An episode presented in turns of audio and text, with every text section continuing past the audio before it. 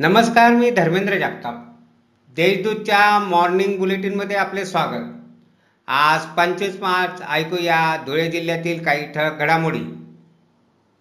Corona महामारीमुळे fee भरणे शक्य नसल्याने फी माफी करावी किंवा कमी करावी या मागणीसाठी धुळ्यातील J R C T English medium स्कूलच्या पालकांनी शाळेच्या आवाराबाहेर बुधवारी आंदोलन केले. धुळ्यात कोरोना महामारीचा प्रादुर्भाव वाढत असताना काही जण मास्क न वापरता फिरत असल्यामुळे महापालिकेच्या पथकाने बुधवारी पन्नास जणांवर दंडात्मक कारवाई केली. शिरपूर शहरातील हरियंत नगरात मंडळ अधिकाऱ्याचे घर चोरट्यांनी फोडून पंचेचाळीस हजारांचे सोन्या चांदीचे दागिने लांबवले. या प्रकरणी शिरपूर पोलीस ठाण्यात गुन्हा दाखल करण्यात आला आहे. शिंदखेडा तालुक्यातील आमराळे येथे विजेचा धक्का लागून तरुणाचा मृत्यू झाला. मनोहर भास्कर बोरसे हे मयत तरुणाचे नाव आहे. पिंपळनेर पोलिसांनी तीन चोरट्यांना अटक केली. त्यांच्याकडून पाच लाख साठ हजार रुपये किमतीच्या सोळा दुचाकी जप्त केल्या.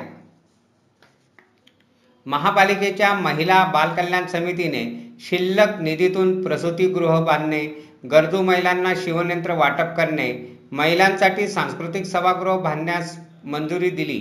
या कामासाठी समितीने एक कोटी दहा लाख रुपये खर्चाला मान्यता दिली आहे.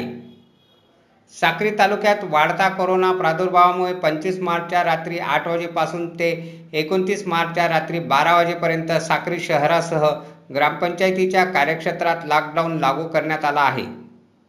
आगामी काळातील विविध आंदोलने सण उत्सव व कोविड विषाणू प्रादुर्भाव यामुळे कायदा सुव्यवस्थेवर नियंत्रण ठेवण्यासाठी जिल्ह्यात पाच एप्रिलपर्यंत मनाई आदेश जिल्हाधिकारी संजय यादव यांनी लागू केले आहेत निवृत्तीवेतन घेणाऱ्या राज्य शासकीय व इतर राज्याच्या निवृत्तीवेतनधारकांचे मार्चचे निवृत्तीवेतन सहा एप्रिलपर्यंत वितरित करण्यात येणार आहे.